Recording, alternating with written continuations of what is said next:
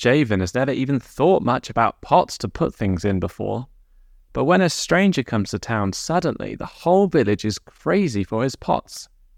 Is this even anything to do with a dragon caller?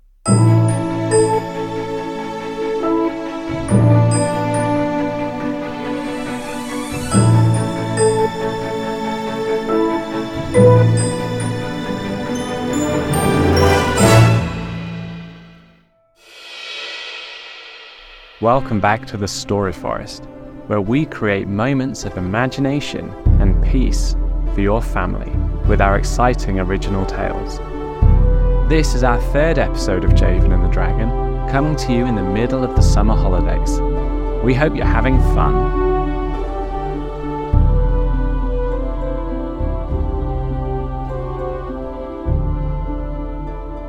Javan and the Dragon. The Dazzling Pots. Javan woke with an awareness that Tangera, the dragon, was near. He hadn't felt it before, but then, before, he had always known that she was near.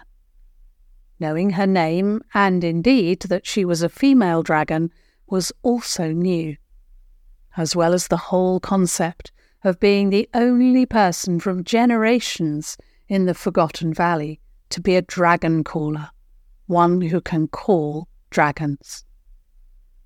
But as he woke, he knew she was near, and he felt a brimming of excitement rise within him once more. He couldn't even guess what the day might bring, but whatever it was would be wilder, stranger, and more exciting than anything he had expected to happen in his whole lifetime. Are you awake, Javan boy? Javan heard Tangera's voice in his head as he had the day before. I want to fly. Come, quickly. Javan jumped out of bed and threw on his clothes, shouting, I'm coming! out of the window. He grabbed a piece of toast from the kitchen and grinned at his dad before rushing outside. Tangera stood on the road side of the farm, no doubt to spare the animals her terrifying sight. Though she was enormous, scaly, and wild, Javan rushed over to her and threw his arms around her head. Good to see you too, Javan boy. Now, on my back, I long to fly. Javan climbed up the back of her foreleg carefully, finished his toast with a bite, then clung with his hands to the ridges that bordered her wing bones. They started to move, and then they were flying. This was only Javan's second flight, and again he gasped as the world grew smaller below him. The forgotten valley, which had been his whole world all his life, shrunk until he could see every detail. Though it wasn't easy to concentrate as they swooped, dived, and climbed through the sky. Eventually, Tangera stopped the acrobatics, and they flew around the tops of the seven mountains that surrounded the valley. Javan saw the mountains from above.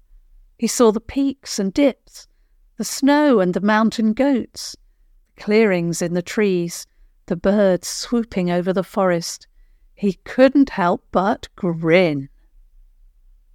As they circled back towards the farm, he saw the main road that led into the village from the east. On it was a brightly coloured wagon drawn by a large black horse, and a man sat on it in strange, fanciful clothes. The forgotten village didn't get many visitors, and so, as they came into land, Javan wondered idly what the man was doing there.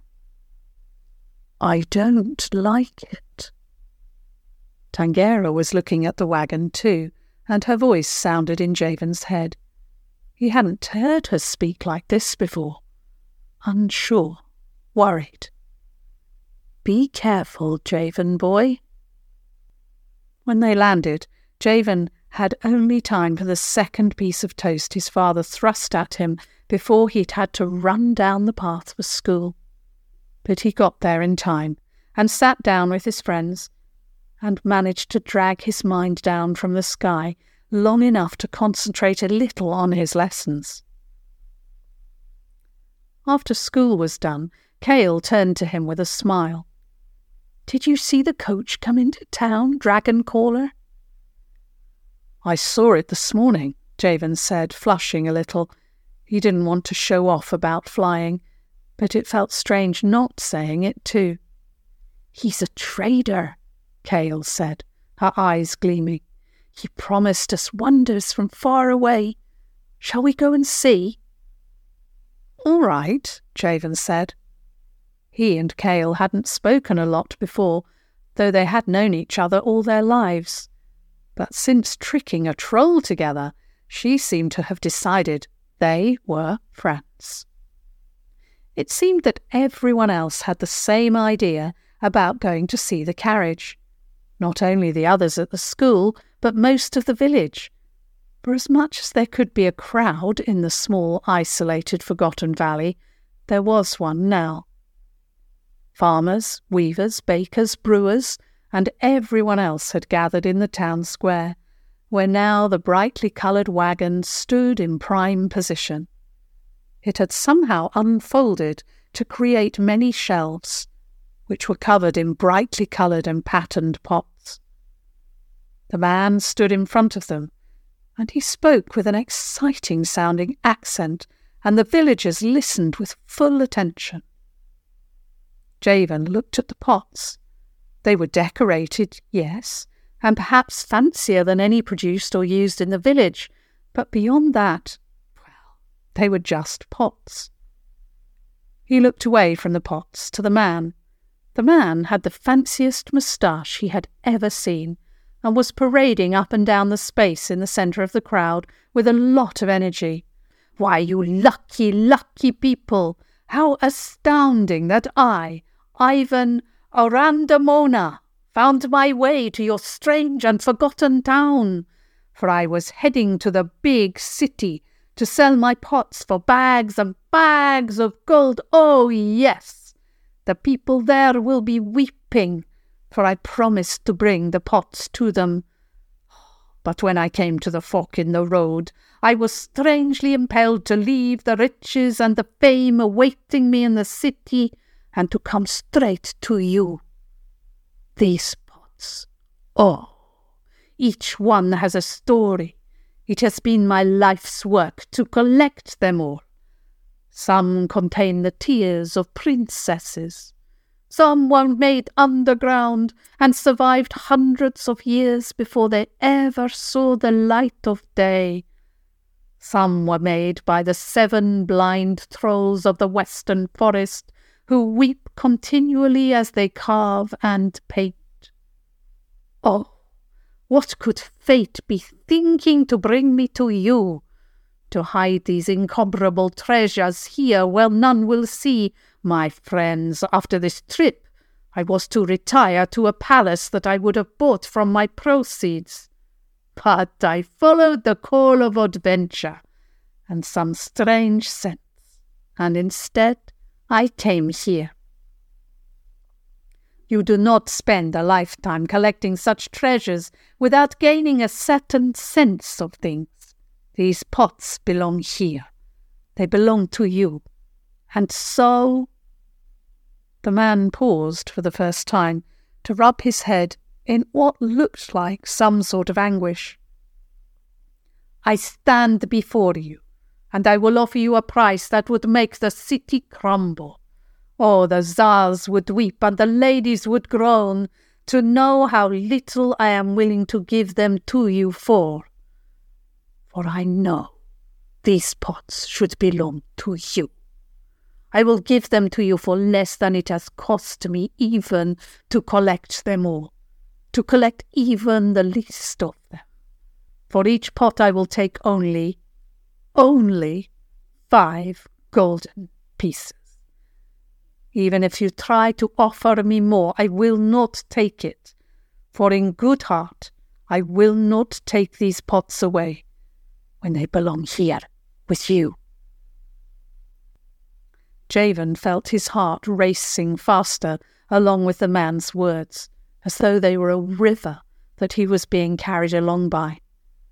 Now he looked at the pots, and they seemed to glimmer, to almost sing of untold stories. Though Javan had hardly noticed a pot before in his life, he suddenly felt determined and desperate to own one of these. But he wasn't the only one. Barely had Ivan Orandamona finished speaking before the crowd surged together as one, speaking at once, proffering and promising money. No matter, apparently, that five golden pieces was as much as most villagers could hope to save in a year. No matter the pots usually cost a hundredth of the price and could even be made in the village. Javan pushed forward as everyone else did too. He had never seen a crowd like this in the village. He had never seen the people so determined to elbow their neighbours out of the way. He felt something push into his side and saw Kale, who had herself been pushed. We never wanted a pot before, she said, sounding confused, though she too stared forward with longing. And I didn't before he spoke. They really are marvellous, aren't they?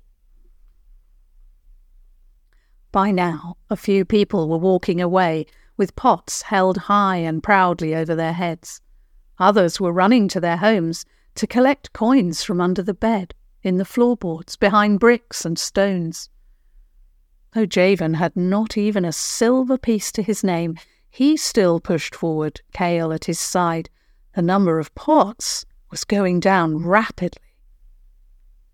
By the time they were at the front, there was none left at all. Javan gave Kale a rueful grin, and she shrugged back at him, and they went their separate ways. Javan trudged along the road. You might think that he would be thinking as you or I would, about Tangera, about being a dragon caller, about what adventure or challenge he might find next. But he wasn't. Javan just couldn't stop thinking about the pots, about the elegant neck they had, about the strange colours and shapes and patterns, the craftsmanship. Oh, if only he had got one when he got home, Dad gave him a strange look, but didn't ask any more questions. He pushed a pail of milk towards him and told him to take it to Granny Cavern. Still in a sort of trance, Javan climbed up the hill, pushed his way through the curtains, and placed the milk on the table. It was a beautiful spring day, but he didn't see any of it. Good afternoon, Javan, Granny Cavern said sternly, after he hadn't said anything for a few moments. I think you better come and sit down with me. Come on, dear, and tell me what's been happening in the village. Javan did as he was told. He told her about Ivan Arandamona and the pots, and about the villagers buying them all before he could get to the front. Granny Cavern clapped her hand to her forehead in frustration. Oh, Javan, I should have known it was something like that. Oh, dear.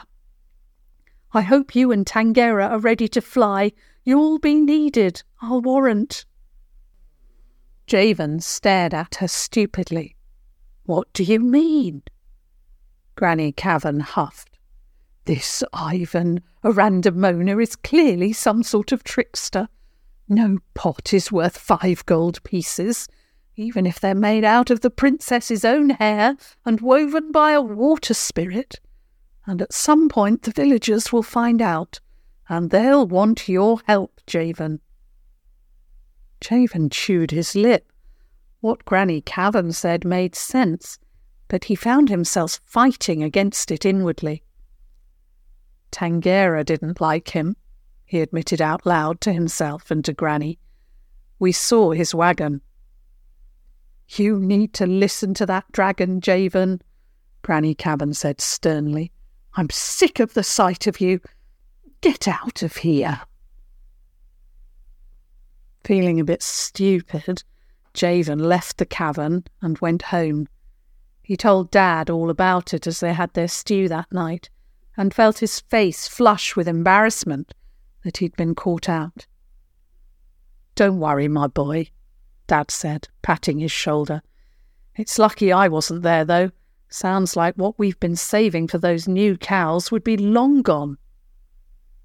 Still, Javan didn't sleep well that night, and when the sun rose, there were sounds and voices from outside, and it wasn't Tangera. Javan looked out the window to see half the village crowded outside the house. They looked very, very angry. He wrapped himself in a blanket and went down the stairs and opened the door. Hello, he said. He thought a dragon caller should probably have a better greeting at hand, but it was much too early in the morning to think of one now. That potman, or Randamona, Bernath Hondos from the inn spoke up. You've got to get our money back, dragon caller. Javan blinked stupidly. You paid him for the pots, though. And he frowned. I think he was tricking us somehow. He was that, another vo- voice spoke up from the back. Javan, this morning all the pots had disappeared, and so had the man and the wagon. Made of fairy dust or something, someone else agreed. Their voices were all very, very angry. We needed that money for next winter a voice said, wavering with emotion. Javan's mouth felt dry. I'll find him, he said. I'll get the money back. The villagers nodded and seemed satisfied. A couple of them blessed him or gave him a sign for luck before they went back to the village. Javan went in, put on some clothes, ate a big bowl of porridge as fast as he could, then called for Tangera. She came immediately, as though she had been waiting. Javan told her the tale as he climbed onto her back, not wanting to waste another moment. She climbed up into the air, and she didn't say, I told you so. Javan appreciated that.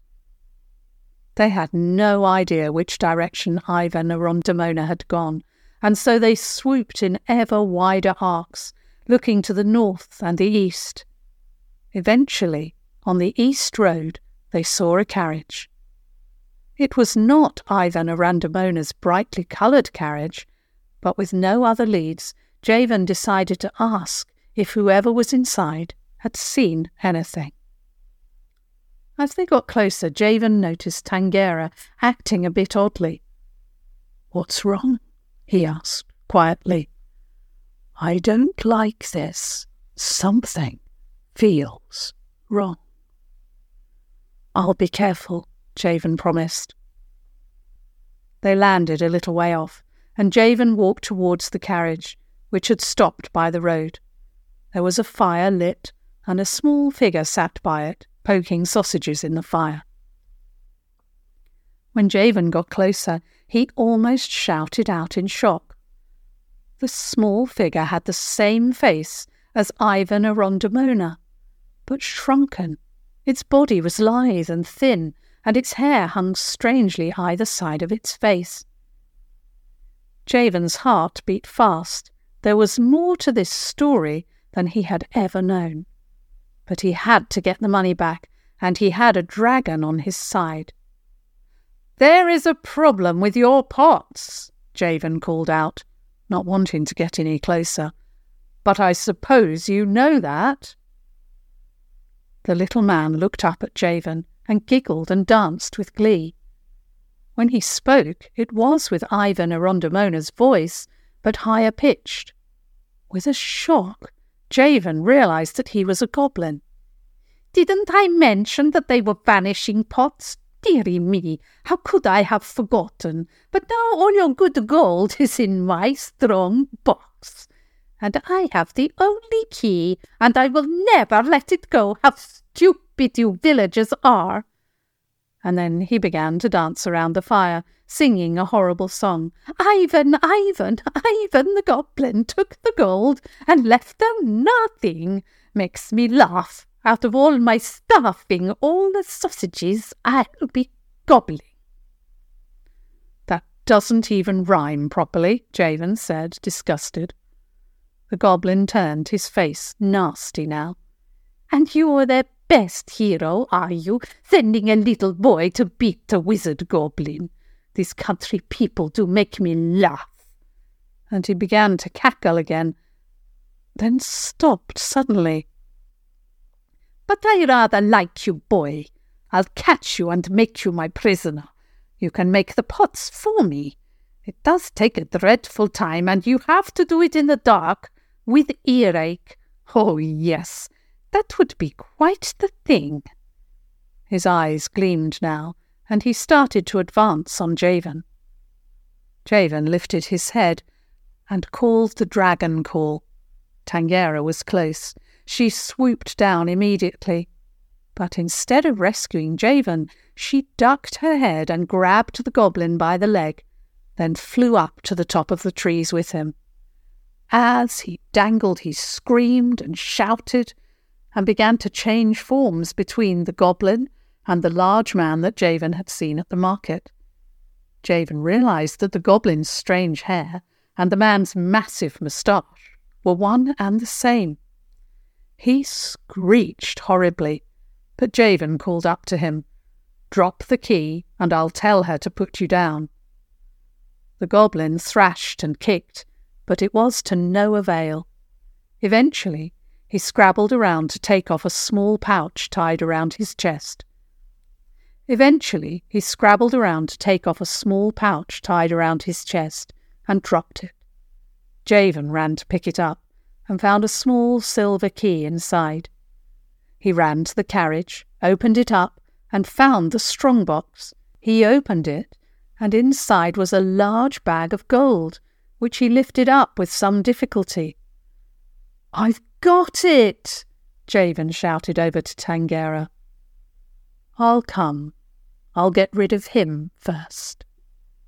She swooped away. Javan thought he heard a distant splash, and then she was back with him. He climbed gratefully onto her back, holding the bag of gold tightly, and they flew to the village. They landed in the square this time. Javan wanted the villagers to see that Tangera had rescued them. The villagers gradually emerged from their houses when they saw him haul the big sack of gold onto the floor. Kale's mother, Gedra, helped him to give the right amount of gold back to each person, which he was grateful for. But at the end they were left with a pile of coins, and to Javan's surprise, a large blue sapphire. He frowned with no idea what to do with it. A couple of the villagers stepped forward and opened their mouths, looking as though they might want to claim it for themselves. But from the back, Kale's voice came loud and clear. Is it true that dragons like treasure? If so, the dragon should take this. She has really helped us. Javan looked over to Tangera, whose eyes were transfixed on the pile. He smiled. You can have it, they say so. It is our weakness. I will take it, but it should be returned if a rightful owner ever comes to claim it. Agreed, Javan said. He put the treasure back into the bag and looped it over the dragon's foot. I think you'd better get out of here, he muttered, aware that some villagers weren't looking particularly happy about this. Or at least get that treasure out of here. We dragons will rejoice for many days. Good day, Javan boy. And Javan made everyone stand back so that she could rise high above them into the sky. Then the villagers were happy again and Bernaz from the village clapped him on the back and promised him a free supper, and most of the rest of the village, relieved to have recovered their savings, came to join them. Even Dad came down after the farm work was done, and that evening many songs were sung and many toasts were made, all to Javan the Dragon Caller. And Javan enjoyed himself, but also wished he was still with Tangera swooping high above the world. The end.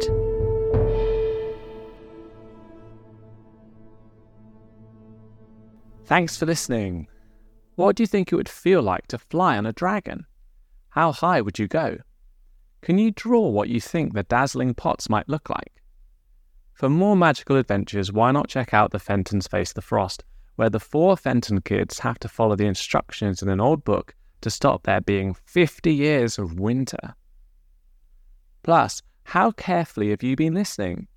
Support the Story Forest by testing your knowledge of some of our most popular series by getting a quiz from our Etsy shop. Just click the link in the episode description to see this and more. Javan will be back next week.